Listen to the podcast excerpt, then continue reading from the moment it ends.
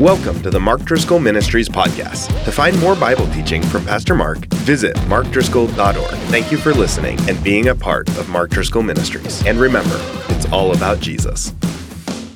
All right, Merry Christmas. Love you. Excited to be with you. Great day to be with you. Best day of the week. We are in the book of Philippians looking at the theme of joy. If you've got a Bible, turn to Philippians chapter 3. And today I'm going to tell you how you can find joy even when you've messed up. And let's just be honest, we're all in church, we've all messed up, and God has joy for all of us. Let me start with a story from this uh, past week. So, last weekend, a uh, small team of us went down to Mexico. We brought the presents that you gave, and you gave a lot of great presents. Thank you for that. We uh, brought those over the border. We hosted a Christmas dinner for Mexican pastors and their spouses and kids. Most of them are in poor communities. Mom and dad are both working a full time job. They volunteer at the church, and a huge percentage of what the family makes goes just to support the local ministry. So we wanted to honor them and thank them and love them and strengthen the Mexican church. And so we threw a uh, a Christmas party that was a smashing success. We'll do it again next year. We gave away all the presents that you gave to us, and some of the pastors took them back to give to children in need in their community. And the trip was overall great, except there was one thing that was a little more complicated. That was the sleeping arrangements. We, we showed up, and they said, okay, you're sleeping here. One big, huge room, um, tile floors, for around 20 people on air mattresses men, women, children, families, the whole deal. Um, and so I, I, married a girl who won't even stay in a bed and breakfast. So this is too close to camping. this is too close to camping for our family. So, uh, amen. I got an amen from the front row from this beautiful blonde girl that I married. So, that being said, um, what happened was they threw the air mattresses down. Everybody tries to go to bed. But the fatal flaw was they left the windows open and there's no heat, and it got down to the 40s. And if you're from Arizona, that's really, really, really cold. So 70. And so, um, and so what happened then? During the middle of the night, everybody's freezing to death. One of the dads who was on the trip literally got up and put on all the clothes that he brought to Mexico all of his pants, all of his socks, all of his shirts, his coat, put his beanie over his face, climbed into his uh, sleeping bag and shivered and only slept about an hour. Thankfully, he was awake when his daughter, sleeping next to him, threw up in her sister's blanket. Joy to the world. Okay, so at that point, he had to spring out of bed, you know, lift his, you know, bank robber stocking cap situation. And then there's no, uh, there's no laundry facilities, there's just one bathroom. So he's in the shower in all of his clothes with his daughter, and they are cleaning out the blanket in the shower in the middle of the night. The next morning, we all get together for breakfast. He slept about an hour and was dealing with puke. Uh, and, then, and then breakfast, he comes down smiling, smiling. And he's sober. Uh, and, and it's like, why, how, why are you happy. Uh, how are you doing? Great. Joyful. I heard you had a rough night. Oh, yeah, I was up all night, freezing to death. My daughter puked. How are you feeling? It's such a great day. I'm so glad to be here. I'm so excited. Zero people have slept on a Mexican floor, cleaned up puke, and woke up smiling, praising God. Okay? This guy has a superpower. And so I asked him, I said, Well, what's to do? He's like, Well, I'm glad to be here. I'm sure God has great things for us today. I really love the team. I'm glad to be doing missions with my kids. I'm glad that when my daughter threw up, I could be there, which I've never said once in my whole life. And he said, I'm happy that when I go home and it's all said and done, I got a bed, not an air mattress, I got a heater. And, uh, you know, so it's just a little while, and, and it made me very grateful and content for everything that I have. It's not just what you go through, it's your perspective of it. And, and the reason I tell you this is so oftentimes when it comes into the holiday season, there are joy killers and joy stealers, and God wants you to have His mind, His attitude, His disposition. And so, where we've been studying is the book of Philippians. It's written by a guy named Paul. Uh, 19 times in 104 verses, he talks about joy and rejoicing. And there's a lot to learn about joy and rejoicing for you today. We'll start in chapter 3, verse 1, where he is going to tell us remember to rejoice because we forget. right? You would never leave the house without your wallet or your purse or your phone or your keys, but you would leave your house without the joy of the Lord. You got to remember to take it with you. Chapter 3, verse 1. This is awesome. Finally, now let me just ask this Is he done with his sermon? No, he's halfway done, and he says, finally, this is my new life verse, okay? At some point in the sermon, I will say, in conclusion, or lastly, what I mean is, we're halfway there. That's what I mean. And some of you will ask, why is that? It's biblical, halfway through the sermon to say finally. It's a way of a preacher keeping your attention. It just means that you're nodding off and I need to get you back. And so here it is. He's, he's halfway through a sermon. Finally, my brother, so church is family and God is father, what? Rejoice. It's a decision, it's a choice that you can make, and the Holy Spirit will empower to occur in the Lord. To write these same things to you is no trouble to me and is safe for you. Now, what he's saying here first is that God is a happy God that God is a cheerful God, that God is a joyful God. How do I know?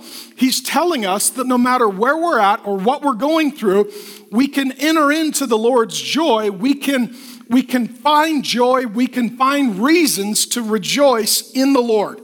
In the Lord. So joy is in the Lord. So you can't find joy at Costco. How many of you been to Costco? You go up to the guy with the vest on say, Where's joy? He's like, I don't know you know, we have a wine section, you know, that's as close as we can get here and get some dessert, but we can't get joy. You can get mayo at Costco, but not joy. You can get enough toilet paper to last you through Armageddon and the millennium, but you cannot get joy at Costco. So if you go onto Amazon and click for joy, will they send it to your house? No, the drone doesn't deliver that. This time of year, we're getting things from stores and online retailers. God wants you to know that joy is only found in the Lord. So if you want joy, you got to go to the Lord Jesus. That's the only place for joy to be found. And then you can enjoy the people and things that God puts in your life. Therefore, if we can continually access the joy of the Lord, it must mean that the Lord is continuously joyful. If he was happy here, sad here, and angry here, if we entered in, then we'd be downloading his anger, downloading his sorrow, and occasionally downloading his joy. God is a cheerful God. God is a joyful God. God is a happy God. This is his disposition constantly. There are occasions, seasons, and reasons for his sorrow and his anger and his grief, and he has full emotional spectrum. The God of the Bible does, but his default is joy. Some of you didn't know that, and it's important to know that God is cheerful and joyful and happy because to be godly is to follow in the example of God. If God is cheerless, if God is joyless, and God is happyless, then it would be godly to be that way. Because God is joyful, cheerful, and happy, the godly children of God should share in his joy. Rejoice. He tells us over and over and over because we forget. And he's going to remind us. You need to remind yourself today. You need to remind yourself when you go to work tomorrow. You need to remind yourself when the relatives come over for Christmas. You need to remind yourself to rejoice in the Lord in those moments, in those seasons, in those circumstances. The joy doesn't come from the circumstances, the joy comes from the Lord, and we bring the circumstances into the joy of the Lord. That's exactly what he's teaching and telling us is possible for the children of God. And the reason he reminds us, and he keeps saying it, is because we keep forgetting. So many of us have so much to do work, shopping, gift wrapping, food buying, you know, party hosting. We forget joy. That's the one thing that we can easily miss, particularly during the holiday season. And how many of you have a kid and you realize if you're raising a child, little parenting tip, you can't just tell them something once, amen? It's not like they're six months old. Hey, no fornicating you know, and then they're 30 and they're doing, you're like, I told you when you were six months old not to do that. That you got to tell them over and over and over. And that particular thing, you got to tattoo it on them, right? You got to make sure they take it with them. What Paul is doing here is like parenting. We are the children of God. God tells us things, we tend to forget, so he tells us again. That's why the Bible often repeats itself. It's like a parenting manual. He says it is no trouble at all. God doesn't mind reminding us of joy. Now, how do we do this? It's a mindset reset.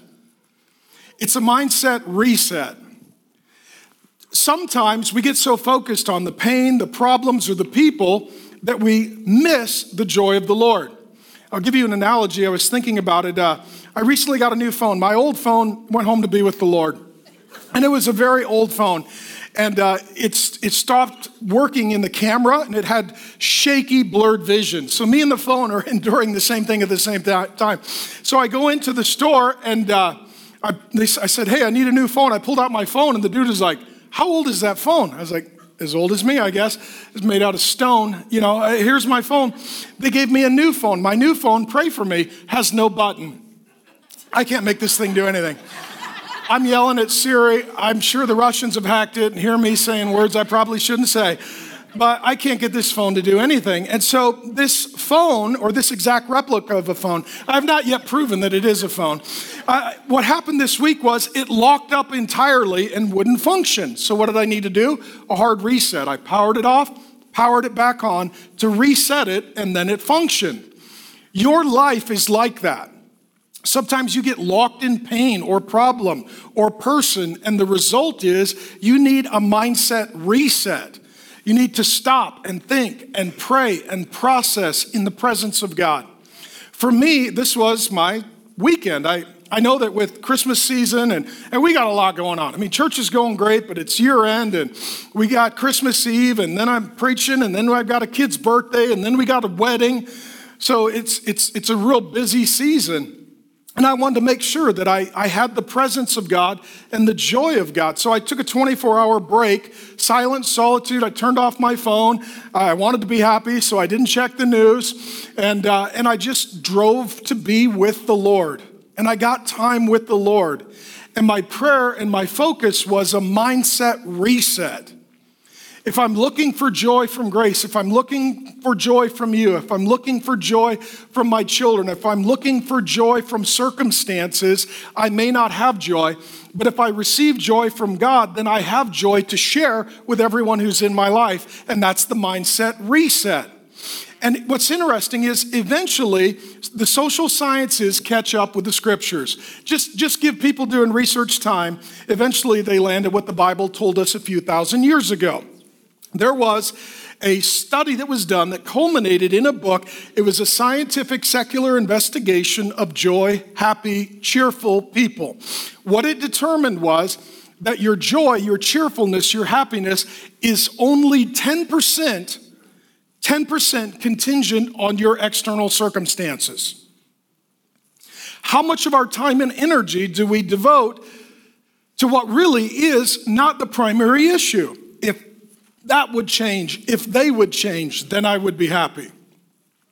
50%, this secular study determined, regarding your joy is contingent on your personality. Right? Your personality type. Some of you, you just, you sort of lean in one direction or the other. You're the optimist, you're the pessimist, you're the introvert, you're the extrovert, whatever the case may be. But it also determined that 40% of whether or not you have joy is entirely dependent on a mindset. The 10% of external circumstances you likely cannot control. You control freaks need to know that you can't control everyone and everything. 50% that is your personality, that is the way that God hardwired you. The 40% is a choice that you get to make. And what Paul is encouraging, exhorting, and exemplifying here is this rejoice in the Lord. Now, in this moment, Paul does not have circumstances to rejoice in. If you know the story, he's been arrested. He's in prison. He's in Rome. He's 800 miles from the church of friends that he's writing to at Philippi. He is probably chained to a Roman guard and he sits down to write about joy. And you can have joy in prison. You can have joy separated from family and friends. You can have joy without an uncertain future if your joy is in the Lord, because that is the only secure source for unshakable, continual joy. Amen? All right. Woo! All right, we're both fired up. That's good. All right. Now, what he's going to talk about next may seem like a tangent, but it's absolutely incontrovertibly essential. And that is this principle you can believe something and negate it with a defeater belief. There are certain things that you believe that then undo what you truly believe. So, what he's telling us is to rejoice and have joy, and he's going to tell us about a defeater belief that comes to ruin joy. I'll give you an example. Let's say uh, during the holiday season, you decide you're gonna diet, okay? So you're like, I'm gonna add a miracle to Jesus' list of supernatural events, and I will diet during the holidays. And every day, all day, you make really good decisions, but then at bedtime, you eat all the desserts. That defeats. How many of you are like, I, I, I, I now know my problem, okay? That decision defeats the other decisions. What is true of your body is also true of your mind. You can believe things and then believe other things that defeat the things that you believe. And here's how Paul is going to articulate it religion kills rejoicing. God wants you to have joy, and religion is a defeater belief. By religion, I'm not talking about what James calls pure, undefiled religion, caring for widows, orphans, and those in need. I'm talking about man made religion. I'm talking about man made traditions. I'm talking about man made rules that try to form a ladder by which we can climb and be acceptable in the presence of God. So he says it this way Philippians 3 2 through 6. Look out for the, the dogs. Some of you cat people are like, Does the Bible say anything about cats? No, it doesn't, because they don't matter. Okay, that's why. All right. Does he do this all the time? Yeah, he does. Yeah, he does. So, will it happen again? Yeah, just hang in there. Okay. Watch out for the dogs. Look out for the evildoers, those who mutilate the flesh. Talking about religious folks. He can't be present in Philippi. He's in prison. Religious people are coming in. Okay, we got some rules. Here's what you need to do. Stop doing. We're going to have meetings and committees and clipboards and judgments and, and performance reviews. And here they come. For we are the circumcision. How many of you would not have started with that? who worship, I'll just keep going, otherwise I gotta fire myself. Who, who worship by the Spirit of God and glory in Christ Jesus. Not glorying in your performance, not glorying in anyone or anything other than Christ Jesus. And to put no confidence in the flesh. That's human works, human efforts, human performance though I myself have reason for confidence in the flesh also. So he's going to give us his little resume of who he was before he met Jesus. If anyone else thinks he has reason for confidence in the flesh, I have more. Circumcised, not just circumcised, on the eighth day. Right, so, very specific. This is sort of the religious list of those who were Jewish. And some of us look at it and say, what a silly list. Let me just tell you, we've all got a silly list. Some of you it's speaking in tongues, some of you it's baptism, sometimes it's speaking in tongues while being baptized. Woohoo, you're varsity. Sometimes it's mission trips, sometimes it's tithing, sometimes it's homeschooling, sometimes it's Christian schooling. Oh, whatever the case may be, we've all got our silly little list of we're the good people, you're the bad people, I am the standard, you fall short, I'm here to judge you, thank you very much. That's what religion does. This religious spirit and disposition doesn't just exist in Christianity, it also props up and promulgates various religions and every social, moral, and political cause. Everyone. We're the good guys, you're the bad guys. We're the good party, you're the bad party. We're the good race, you're the bad race. We're the good income level, you're the bad income level. It's us versus them, and we always wear the white hat, and you always wear the black hat. That is the spirit and essence of religion. I'll, I'll show this to you uh, with a, a funny analogy. My daughter, oldest daughter, it's Grace's daughter too. So it's our daughter. She graduated from ASU with her master's degree last week. We were at the commencement where they have the big celebration. And at the very end, they said, now to you know, protect our environment and be, you know, environmentally friendly, please take your water bottle on the way out and put it in this bin, not that bin. You could tell immediately, and everybody's looking like, well, are you gonna, are you a good person or a bad person? Is it a bad thing to protect the environment? I know the Creator, and He wants us to take care of His creation. But even in that moment, it's a secular way of doing a public act that shows that you are a righteous and good person.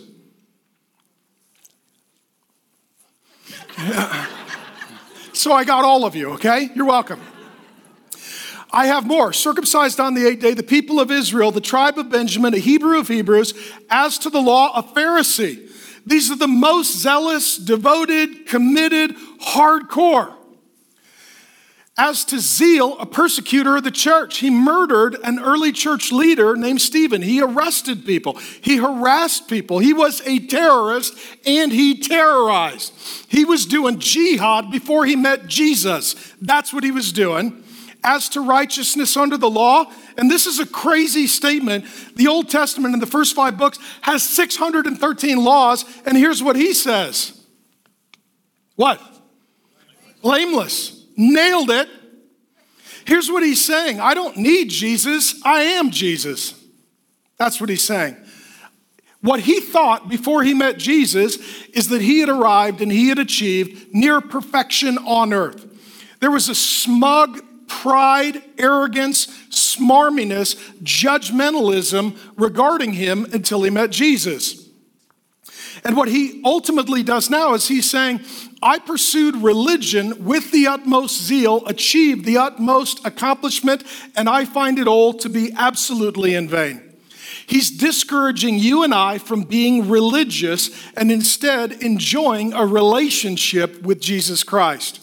And he uses these three sort of metaphors mutilators of the flesh, evildoers. These would have been the negative and pejorative nicknames that the religious people gave to other people, and also the dogs. Let me talk about that briefly. He's not talking about here your domesticated dog, your dog that wags its tail and chases its frisbee and loves you no matter what you do. Not that dog. These are the wild dogs. Have you ever seen a wild dog? We were just in Mexico, there were a ton of them. If you're in a poor community, they tend to be present. I grew up in a poor community. We had wild dogs. They're covered in fleas. They're barking all night. They are chasing children. They are terrorizing neighborhoods. They are eating garbage. And they are the only domesticated animal that if you die, they will eat you. That's a wild dog. And he uses this similar language in another book that he writes Galatians in chapter 5, verse 15, he says that religious people bite and devour. You ever seen a dog fight? I can still remember as a poor kid in a poor neighborhood, some of the wild dogs ended up in a dog fight, and I drove up on it on my bike. It was scary and dangerous, and, and there, there was certainty that one dog or the other was gonna die, and they are biting and attacking one another. That is the demonic spirit of religious people biting, devouring, criticizing, name calling, shaming people, beating them up rather than building them up.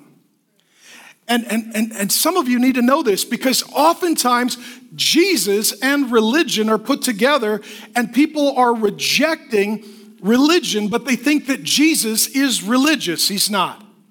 Jesus is about relationship, not religion that He will change you by His love. He doesn't demand that you change to have a relationship with Him.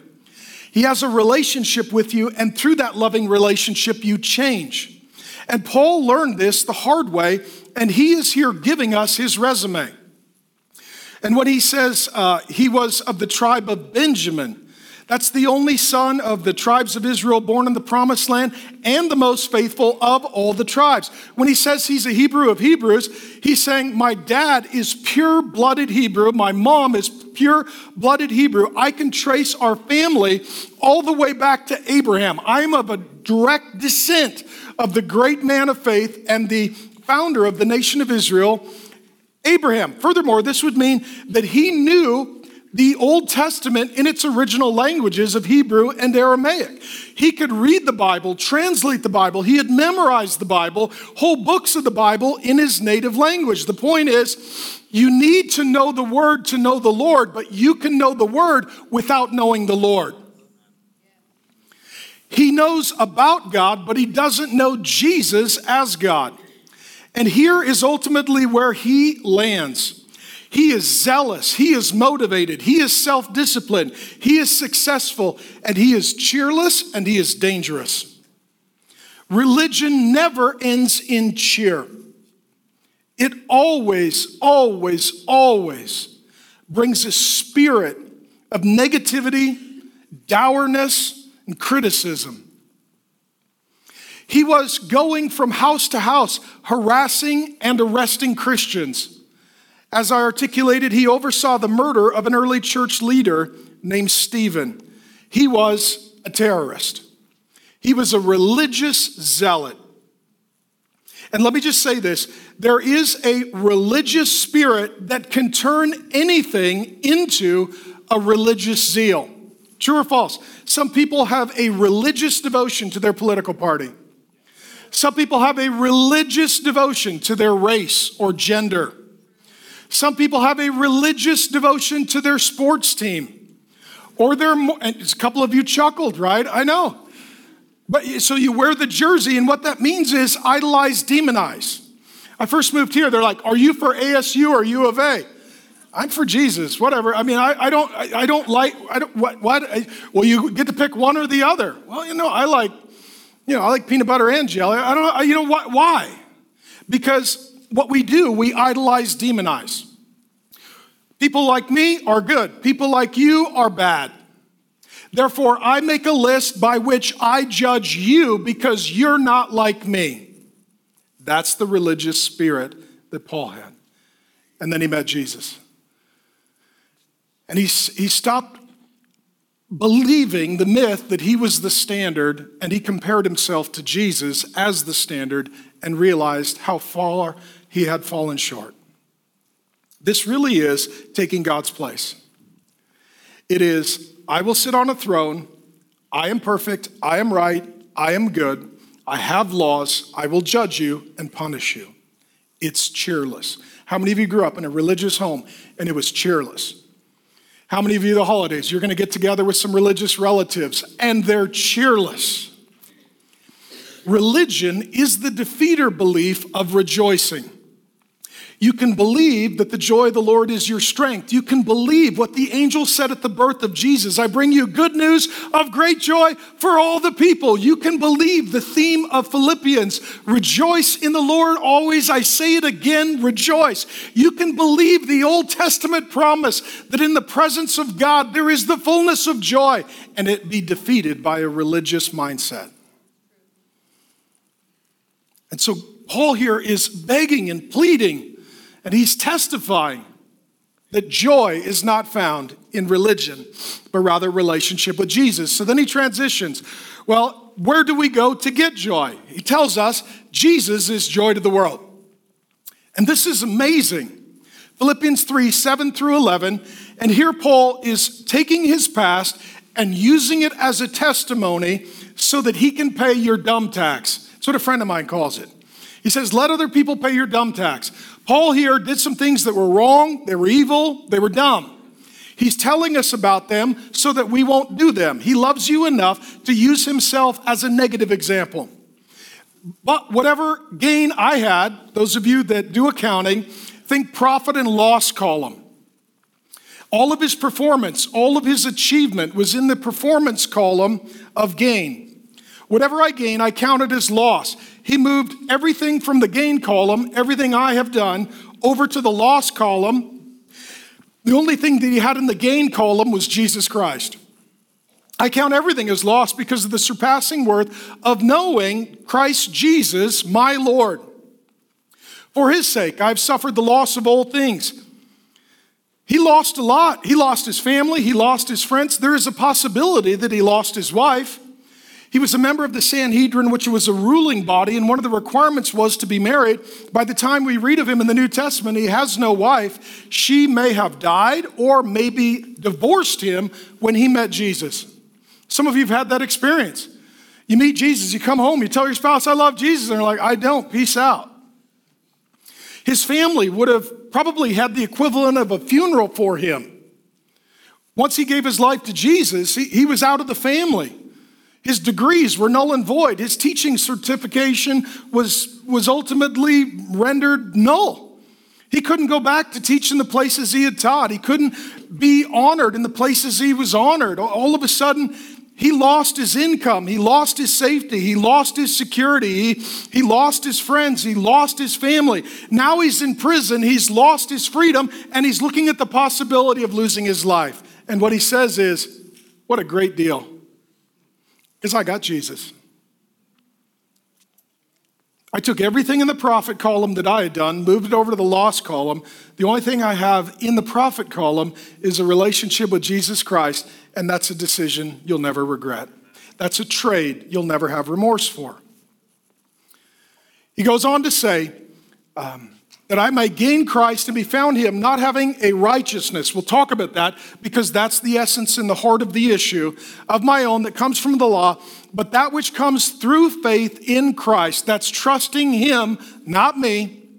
The righteousness from God. Righteousness is not from you, it's for you, but it's from God. We're going to hit this more when we get into Romans next summer. Righteousness from God that depends on faith, that I may know him and the power of his resurrection and may share in his sufferings. Jesus suffered for me. As I head home with him, there will be some bumps on my road as well, becoming like him in his death, that by any means possible I may attain the resurrection from the dead. Let me unpack this issue of righteousness. God is righteous. That means he's holy and pure and blameless and truth and light and good. God made us, male and female, to be righteous. Through sin, rebellion, folly, we have become unrighteous. Because we were made to be righteous, we still long to be righteous. And so, this is the prevailing motivation under self help, life coaches, personal trainers, religious zeal, political causes, social and moral issues, all of it is people who are saying, you know, I'm not the best version of me. I'm not satisfied with this version of me. Something in me needs to change. I think I was made for more and I can do and be better. And then they look at the world and say, this is true of everyone and everything. This is not a religious issue, this is a human issue. And this desire for righteousness leads us to either pursue it through what I will call works righteousness or gift righteousness. Works righteousness is reading the scriptures or making your own list of moral, acceptable, dutiful behaviors, and then by bootstrapping and self willing, achieving and accomplishing so that you can declare yourself a good person who is doing a good job. Here's the problem God's standard is not good or better, but what? Perfect. God is righteous. Some people think God grades on a curve. I'm a C student. I'm sure I'll be fine. No, no, no. God's grading system is not a sliding scale, it's a pass fail scale. Perfect, imperfect. That's God's scale. How do I know? Jesus says, unless your righteousness exceeds that of the scribes and Pharisees, Paul was a Pharisee, you cannot enter the kingdom of heaven. That's like saying, if you could, to them, those two teams would have been like the Dodgers and the Yankees. You're like, well, I can't play ball at that level. How, if, if they're not good enough, there's no way our team is good enough. Jesus says, Be perfect as your heavenly Father is perfect. Why does he say that? So that we would be humbled, that we would know that we need his perfection because we do not possess our own. Even if you at this moment did everything perfectly for the rest of your life, it's too late because you've already sinned and failed. This is the problem with works righteousness. Now, what Paul uses here is a very strong word to explain religious works seeking to make us righteous in the sight of God. He uses this little word right here. What is it? Rubbish. Okay, if you've got kids, cover their ears, and I'll give you the other English translation of that word. Some will call it garbage, dung, sewer trash, filth, worthless trash, dog dung, refuse, a pile of waste, and turds. Those are all Bible translations in the English giving definition to this word. Here's what I want you to know. One of the moms said between the services, she said, That's funny. On the chore chart, I'm going to tell the kids, go out and pick up the religion in the yard. That's exactly. That's exactly the metaphor he's using. Next time you're out walking your dog and they do something, say, That's religion. And what's weird is people will compare and brag about their religion. there's my pile of achievement. My pile is bigger than yours. Well, I'm not sure that's a real accomplishment. Well, my pile is neater than yours. I don't think either one is a real victory.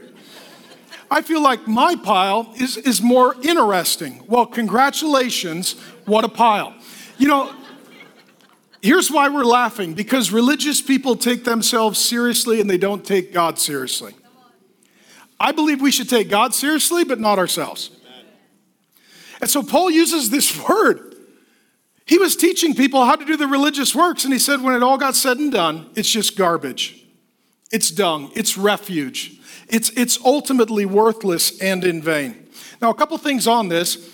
Strong language. God is using strong language here. Number one, God rarely uses strong language. If you use words like this all the time, you're just a naughty potty mouth. That's what you are right? You're like, well, God said it, so I could say it. God said it once, right? So you can't work it into every sentence. And here's what God is doing He'll use strong language rarely to drive home a vital point. Paul's in prison, 800 miles away. False religious teachers are showing up, and he is telling everybody, don't eat that, in the strongest possible words. In addition, not only does God use strong language rarely and sparingly, he uses it so that we can see truth clearly. This is very, very important. Here's the big idea God uses good words for good things and bad words for bad things. And in our culture, we confuse people when we don't use the right words. So if you kill a baby, that's a murder, not a choice.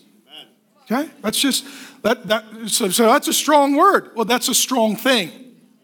So we're going to use the right word, and it'll be a bad word for a bad thing and a good word for a good thing, and we confuse people when all we say is good words and we apply them to bad things. Okay? This is part of parenting as well. So, that being said, that is works righteousness, gift righteousness. Every Christmas, we remember that the wise men brought three gifts to Jesus. We don't know how many wise men there were, but they brought three gifts. Every Christmas, we give and exchange gifts. This season is all about gift giving and receiving. Righteousness is not earned by you, it's earned by Jesus who gives it as a gift to you. Only Jesus is perfect. Only Jesus has no sin. Only Jesus has no fault failure or flaw. Only Jesus didn't need to repent of anything he ever said or did, okay? So Jesus is righteous. And in one of my favorite verses in the whole Bible, 2 Corinthians 5:21, God made him who knew no sin to become sin so that in him we might become the righteousness of God. You want to be righteous? You need Jesus. Jesus is perfect. He suffered after living a perfect life. He suffered as a perfect substitute for you. He rose to then give you the gift of righteousness. It's a gift of grace. You have to receive it. Some people will say Christianity's too easy. All you need Jesus. No, actually, it's hard because it requires humility. We come to God not with our hands full of our achievements, but we empty our hands and everything we have is a gift from God. Righteousness is a gift. Salvation is a gift. Forgiveness of sin is a gift. Heaven is a gift. Everything in heaven will be a gift. You will bring nothing to heaven with you. Everything there will be gifted to you by God. When we come forward for communion, we come empty handed to receive the, the remembrance of the broken body and shed blood of Jesus. And when you do that, you are publicly saying, I bring nothing, Jesus brings everything. He is the giver, I am the receiver. Amen? That's, that's, that's gift righteousness. So let me, let me ask you this. Do you know Jesus? Do you love Jesus? Do you believe in Jesus? Do you, do you follow Jesus? Do you trust in Jesus? If you don't, that's the most important decision you will ever make, and that'll determine your eternal destiny. And even right now, even in the quietness of your mind, because the God who loves you also knows your thoughts, you could simply say, Jesus, I am a sinner and I need a Savior. Save me. And you know what? Jesus is always glad to show up, forgive, love, serve, and save. It's His joy. Our God enjoys giving righteousness to people and changing their lives. And so, in this, I put together a, little bit of a chart just to sort of compare and contrast works versus gift righteousness. And I'll just, I feel inclined to say this we're not saved by our good works, we're saved to our good works.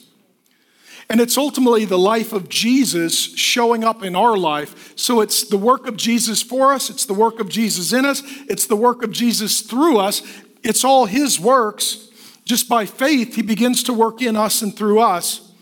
But religious works, it's all about me. Here's who I am, here's what I've done. God's grace, it's all about Jesus. See, Paul says, when I was religious, I talked about myself. Now that I met Jesus, I'm talking about him. My works is about what I do, God's grace is about what God does. My works, the focus is I make myself better. God's grace makes me new. You know what's even greater than a better you? A new you. Right? That's where self help will make you better, God help will make you new. How many of you, God's made you new? I talked to a guy last Sunday, came up to me, gave me a hug. He's like, I was a heroin addict my whole life. I met Jesus, he got baptized here. He said, Last night I was at a show with some very well known celebrities, and he said, uh, They invited me back to the hotel room to do heroin. And he said, I went home and read my Bible instead, and it's the happiest I've ever been. That's a new you. That's a new you.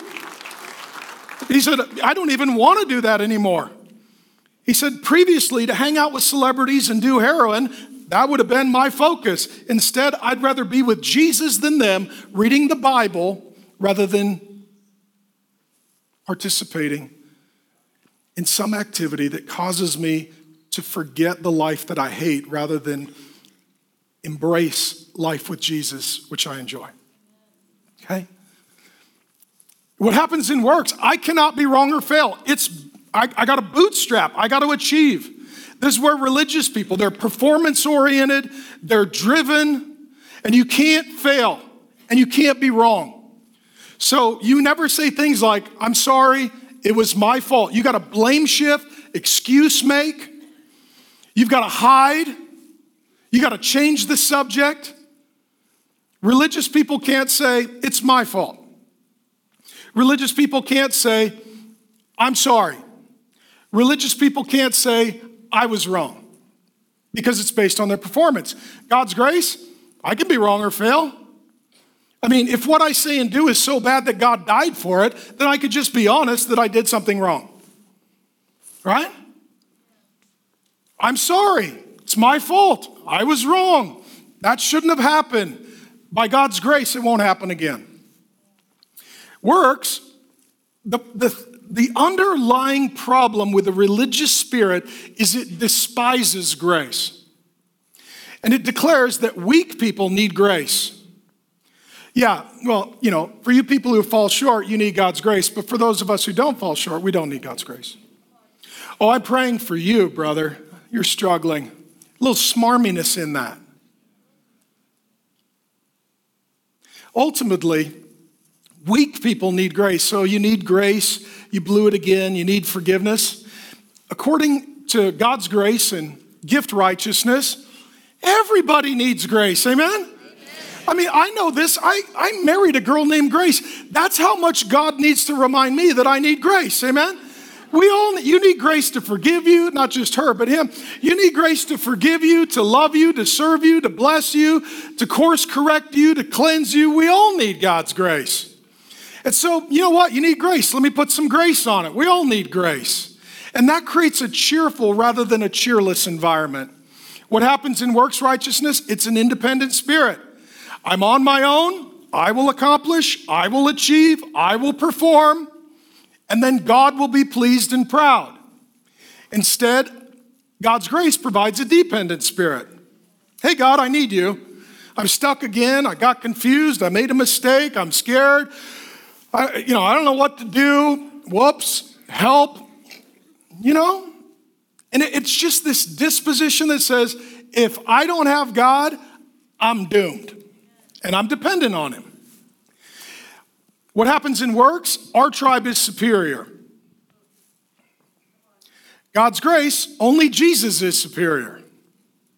And, and, and in religious zeal, this can be we get down three times a day on a prayer mat and face east toward Mecca, or we suffer to pay off our karmic debt. And in Christianity, sometimes we'll even take good things, make them saving things, which is an awful thing. Well, have you been water baptized? Do you speak in tongues? Did you speak in tongues while you're getting water baptized? Because then we know you're varsity. Right? We all have our silly little lists. What Paul says, I had a list, I flushed it. The only thing on my list is Jesus Christ. Is Jesus Christ. Here's the other problem with works I'm never sure I'm good enough. I talked to a dear saint who was approaching death not long ago. They're near the end of their life. They do know Jesus, they actually love Jesus. I said, How's your soul? How are you doing? They said, Man, I sure hope I get into heaven. You hope? They're like, Yeah, I, I, I hope God will accept me. No. See, they, they believed in Jesus, but they had a defeater belief. And that was in addition to what Jesus had done, they needed to do some things, and if they didn't do their part, then Jesus wouldn't accept them. I said, No, no, no. You can have full confidence and assurance that if you are in Jesus, then Jesus is enough. Okay? And that's the grace of God. I'm sure Jesus is enough. See, there's this weird picture. I don't know where it came from. Some of you may have heard it. Uh, when you die and stand before St. Peter at the pearly gates, I, I don't know where any of that came from, but nonetheless, you're not going to die and stand before pearly gates and give an account to St. Peter. You're going to die and stand before Jesus. And here's what you're going to realize if you have Jesus, you have everything you need. Right? It's His eternity, it's His righteousness, it's His forgiveness, it's His salvation. If you show up and you're like, okay, give us your resume, you're like, I didn't bring one, but I'm with Jesus, they'll be like, that's your resume. He's your resume. He's your grade point average. He's your performance review. He's your righteousness. Now, works, what happens? It ends in cheerless pride or despair. Cheerless, joyless pride. I'm a good person. You're not. I'm here to judge you. Or despair. I tried and I blew it and I'm not good enough and I'm a loser. Religious people and religious spirits never result in cheerfulness and joyfulness. That's what Paul's saying. He said, I was so religious and so cheerless. I was seeking to make other people cheerless by arresting and murdering them, thinking that I was doing the work and will of a cheerless God. Then I met Jesus and I realized that He has joy in loving, saving, seeking, forgiving, blessing me. He filled me with the fruit of the Spirit, which is love and joy.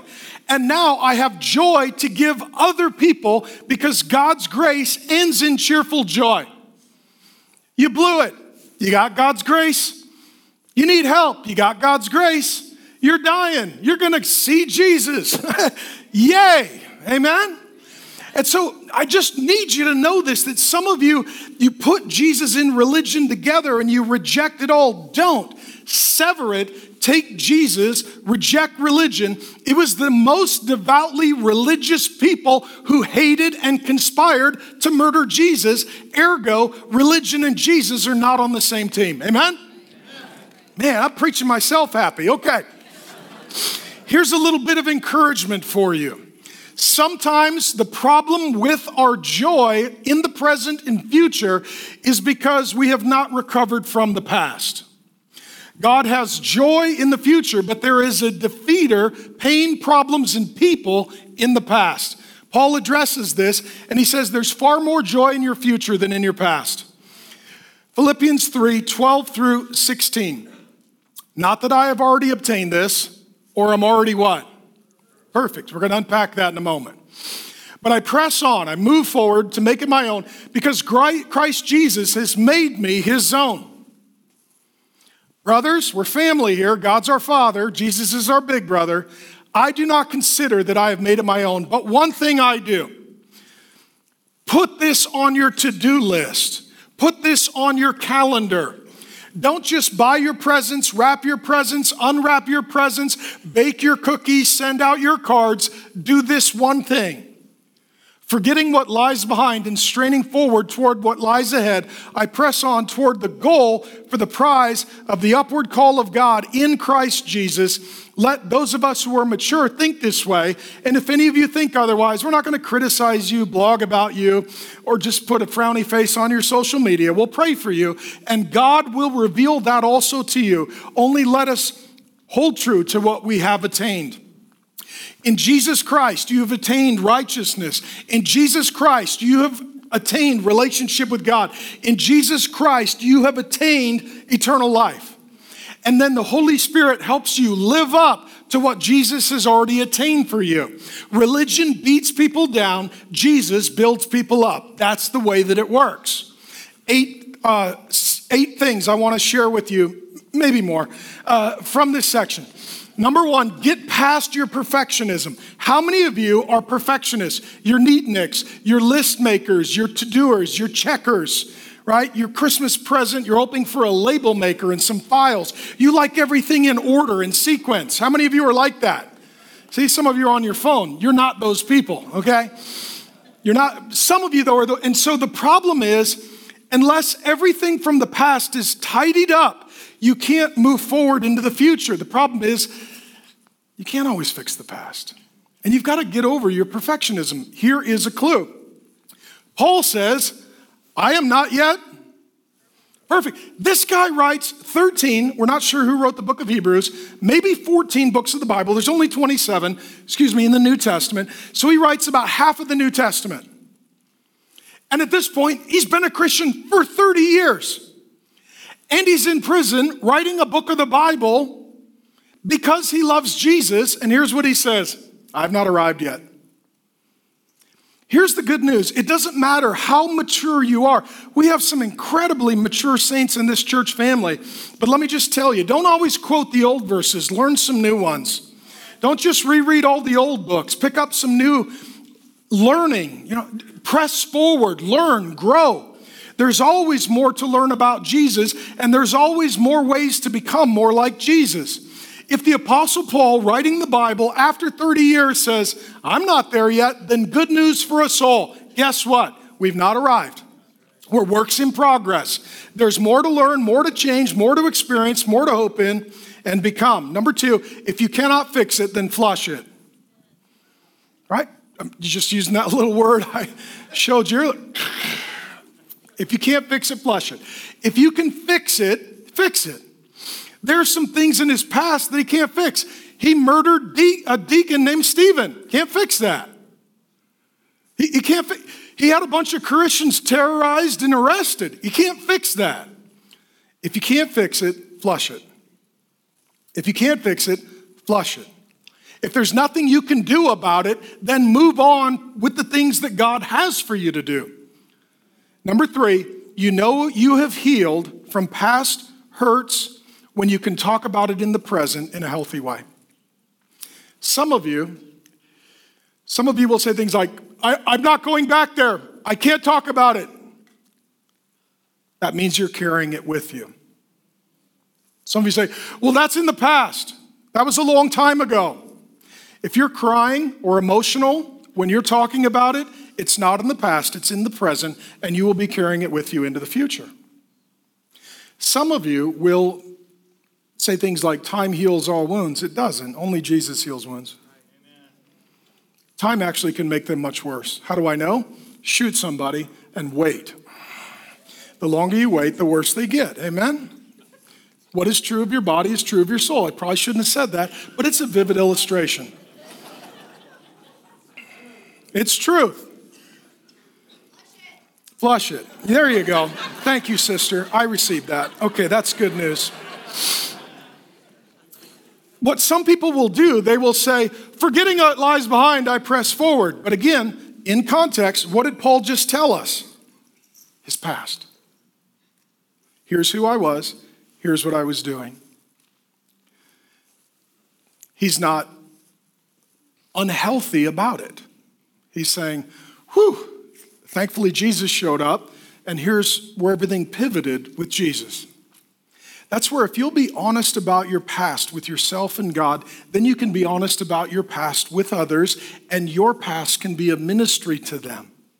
That's what Paul is doing.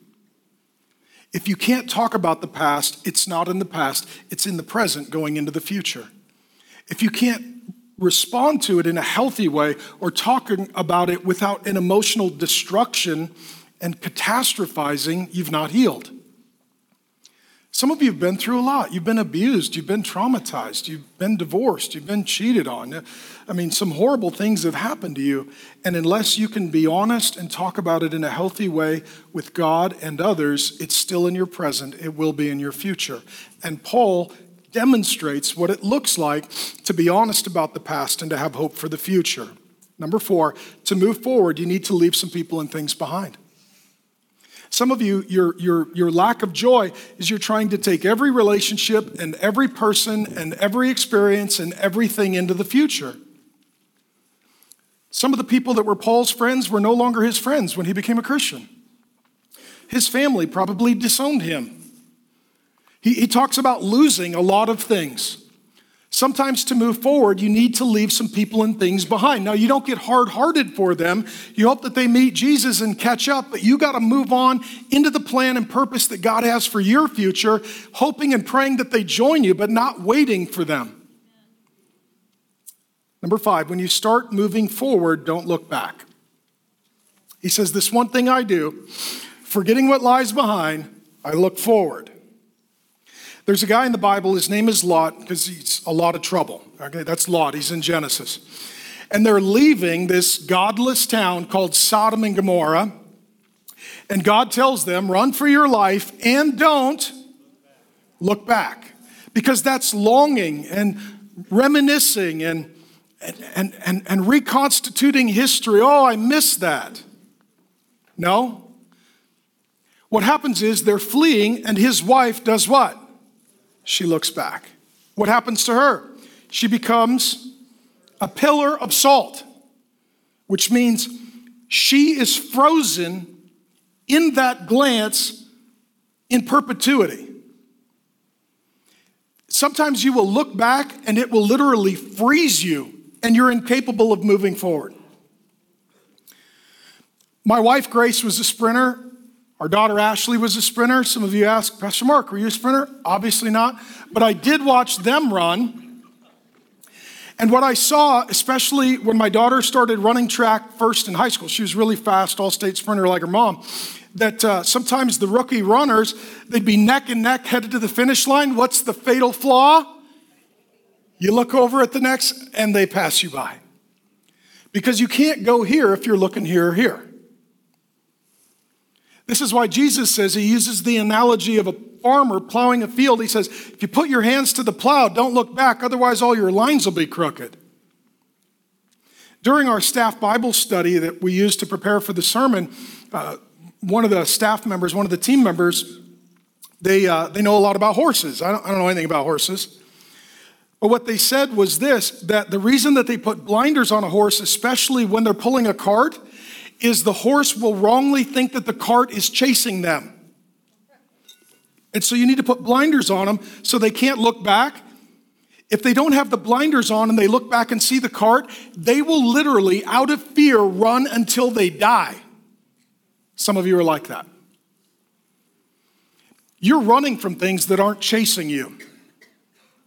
You're looking back and causing yourself fear, anxiety, worry, and paranoia. That's where he's going to go in Philippians 3 and 4 next. By looking forward, you'll have hope and you'll have faith.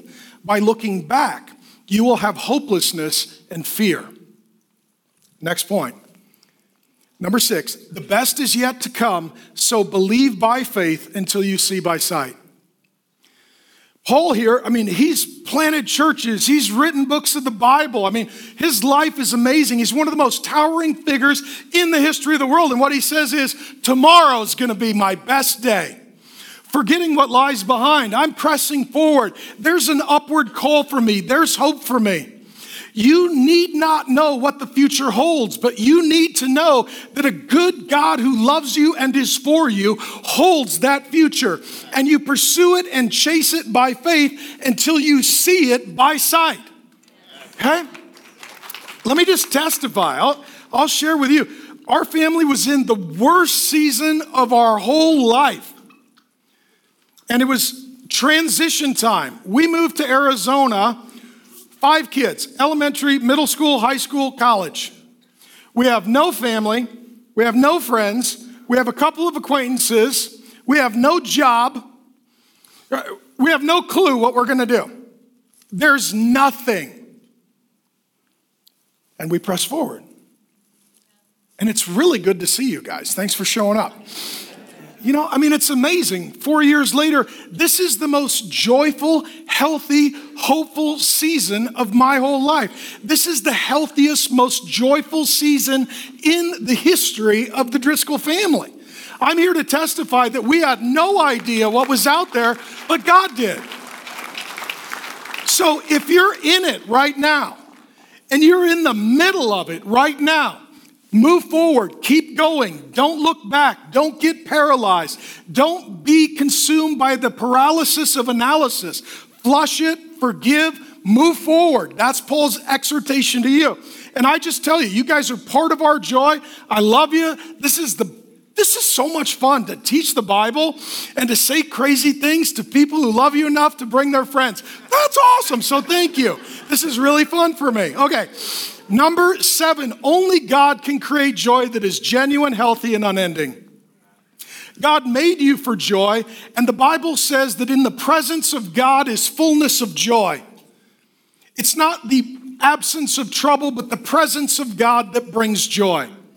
If you will invite the joy of the Lord's presence, then whatever comes into your life is coming into the presence of God where there is fullness of joy. So you're bringing hardship or tragedy or loss or crisis or longing or hurt, and you're bringing it into the presence of God where it is overcome by the joy of the Lord because the joy of the Lord is bigger, truer, better, richer than whatever you bring into His presence. God wants His presence and the joy of His presence to live with you day by day. That's why you can rejoice in the Lord always. In addition, God wants this joy to live in your family. God wants this joy to live in our church family. For that to happen, it will be the presence of God, and in the presence of God, there is fullness of joy. Your joy is your choice. Your joy is your opportunity. Your joy is your ministry. Number eight.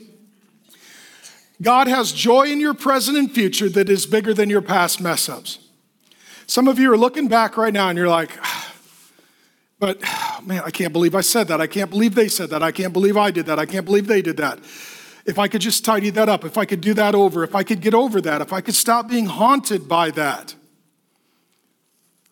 Paul's writing on joy from prison, and he lived a life that he now realizes was awful. True or false? If you harass Christians, arrest them, and kill some, you've messed up. Amen? How many Christians go, Yeah, I, I agree with that? He's now their pastor. God has good that is much bigger than your bad. So don't look back at your bad, look forward to his good. And he begins this whole section Philippians 3:1. Finally, my brothers, rejoice in the Lord. Let me just say a few things, um, maybe, um, in closing. Okay, these are practical things. So you got my poker tell now, you know? Okay. This is a personal testimony So, my wife, Grace, is the most joyful person I know. Okay? She laughs all the time. Okay? And I say crazy things, so we are equally yoked. It works really good for us. My wife yesterday was laughing so loud, I was upstairs and heard it and came down just to see what fun I was missing. True, that's what happens in my house. My wife's life verse I'll preach to you, uh, I think it's on January 5th. Rejoice in the Lord always. Again, I will say rejoice. I was the defeater to Grace's joy. I would come home, she'd be happy, I'd be stressed. I would defeat her joy. I would negate her joy. I, I, would, I would sit on the other side of the teeter totter and level her joy out. Did this for years. And I, I, I told myself things that weren't true, like, well, as soon as I fix this problem, then it'll be good. As soon as I get into this life stage, then it'll be better. Uh, as soon as that relationship is resolved, as soon as that person apologizes, as soon as I earn that much income, then I will land in happiness. And I never did. It was a wild goose chase with no goose. And there were seasons that I believed in God, but it was defeated by a cheerlessness that I just tremendously regret. I was actually, um, I'll be real honest with you. I preached the book of Philippians years ago, and I was rereading the transcripts, and there's very little joy in them. Because there's a difference between information and impartation. Information is, I know a few verses about joy. Impartation is, and the joy of the Lord lives in me and through me, and He is my strength. What I've learned then practically, and I'll just tell you, this is the most joyful season of my whole life. I'm the happiest I've ever been, the most content and thankful I have ever been. And it is a supernatural provision from a cheerful God. A couple of things I've learned. Number one, social media and your phone is not the pathway to happiness. It's not. You want to flush something? Flush your phone. Studies show the more you're on your phone, the more anxiety, stress, and the less joy and cheer you have.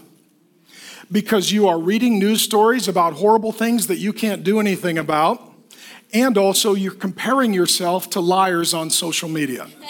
liars. Right? Right? The guy who took the photo of himself in front of the Bugatti, he's a valet. That's not his Bugatti, right? It's, it's an illusion. Just convicted all of Kierland. Okay, number two. Happiness, like everything else, must be actively pursued. You don't learn the Bible passively, actively. You don't pray passively, actively. You don't become a generous giver passively, but actively. You don't become healthy passively, but actively. You don't become joyful unless you activate the joy of the Lord and you enter into the joy of the Lord. And it is a spiritual discipline for the children of God to grow in cheerfulness. Number three, happiness is often a bunch of little things more than one big thing. Some of you keep waiting for the big thing, it doesn't happen. But there's little things along the way. If the Lord gives you joy, then you will find opportunities to enjoy the life that God has set before you. This is my experience yesterday. I took a 24 hour mindset reset to get my heart right for the holidays. Turned off my phone, jumped in my Jeep, took the top off so Jesus could see how happy I am to live in Arizona. Don't you love living in Arizona in the winter? If you're depressed here during the winter, it's on you. I mean, eh, this this is nice. It's really, and I'm like, Jesus, thanks for the 70 degree Christmas weather. Amen. I'm driving in the Jeep and, uh, and I'm just like, Lord, thank you. Thank you that the sun is shining. Thank you that it's warm out. I get to the place, sit outside, I set up my chair, get on my laptop, studying the Bible, out in God's creation. Love that. Get a decent night's sleep, wake up the next day. I go in for breakfast. And to heat the room, it was an old ranch, they heated up with a fireplace. So I'm sitting down having breakfast, and I can just smell the fire. It's a crisp morning, and I'm drinking my coffee. And I'm just like, hey, Lord, thanks. I mean, I deserve hell. This is awesome. You know, the wood is burning, not me. Yay. I'm so happy. I mean, honestly. what else do I got here? Um, number four, your happiness comes in giving to others and bringing happiness and joy to others. This is where God loves a cheerful giver. Giving is cheerful. God is the most joyful because he helps the most people and he gives the most generously. Joy is something that comes from the Lord and is multiplied as you share it. They did a secular research study. They followed 4,700 people for 20 years. The people who sought to bring joy to others and give generously had remarkably higher rates of happiness and joy. That's why during Christmas we're trying to serve people and give gifts because God is so good that He blesses them and He blesses us. He blesses everyone who chooses joy and generosity.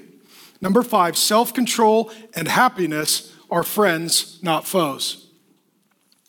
Some people will tell you, well, I just want to be happy. And then they overindulge and they make sinful and foolish decisions. How many of you have drank too much and didn't find joy at the bottom of the bottle? How many of you ate the whole cake and at the end, the joy of the Lord was not your strength? Right? We live in a culture that will tell you that rebellion and folly leads to joyfulness, and it never does. Number seven, the paths of happiness and success rarely intersect. This is a great lie and cultural myth. I will set my happiness to the side. I will pursue my success, and I am sure somewhere down the road, as soon as I achieve my success, it will intersect with my happiness, and I'll be successful and happy. How many of you have gotten there? Successful, but not happy. Why is it that some of the most powerful people, some of the most influential people, those that are celebrities, they, they, they live in large homes, they drive, drive nice cars, they've got beautiful spouses, uh, they've got amazing staff, they have stadiums that cheer their name, and they self medicate and commit suicide. We've had enough of those stories that we need to allow those people's tragic testimony to give us the truth. And that is that our success and our joy are not usually paths that intersect. Lastly, and I do mean it this time parties, feasting, laughing, making memories, singing, going out, having fun needs to go on the calendar first. See, don't, don't, I'm just telling you, there's, there's gonna be some things, they're gonna eat up your budget. So get fun in there early. There are going to be some things that take up your schedule. So, so, so get cheer in there early. That's why Paul keeps saying, rejoice, rejoice, rejoice. They don't have it on the calendar yet. They don't have it on the budget yet. They're like, well, we'll get there as soon as we return all our emails and deal with Aunt Sally and, and clean the house and pick up after the dog and do the dishes. And, and what he's saying is, no, start with joy, and then you can enjoy everyone and everything that God brings into your life. I want this for you this holiday season. I want you to be happy and cheerful and joyful. I want you to wake up with hope in your heart and a smile on your face and a spring in your step so you can run through life enjoying the people and things that God gives you. And we do this this time of year by throwing parties because the storyline of the Bible is there's a party at the end and it lasts forever and it's amazing. And it uses this language. They're singing. Zephaniah 3 says, God sings over us, we sing over him. That's crazy karaoke. I can't wait to see how that works. And, and the Bible says that we're going to live in mansions and streets lined with gold. It, it's going to be even better than Scottsdale, and the sun will always shine. And Jesus will pay for everything, and there won't be any more elections. Woo! And also, Oh, also, there won't be any taxes. Jesus will take care of everything. And it says that He is going to feed you the best of meats. Some of you are vegetarians. You can still come, but I call dibs on your steak. In addition, He will give us the choicest of wines. Some of you are Baptists. You can come too. Dibs on your drink. All right, it's going to be a good party. Amen? Amen. Yeah, let me pray for you. Father God, thank you, thank you, thank you, thank you that you're a cheerful God, a generous God, a good God, a loving God, that we're your kids. And that, Father, just like our kids need us and it's our joy to serve them, we need you and it's your joy to serve us. During this holiday season, let us not just sing about joy to the world, but bring joy to the world through the person and work, the presence and power of Jesus Christ, in whose name we pray. All God's people said, Amen. Amen.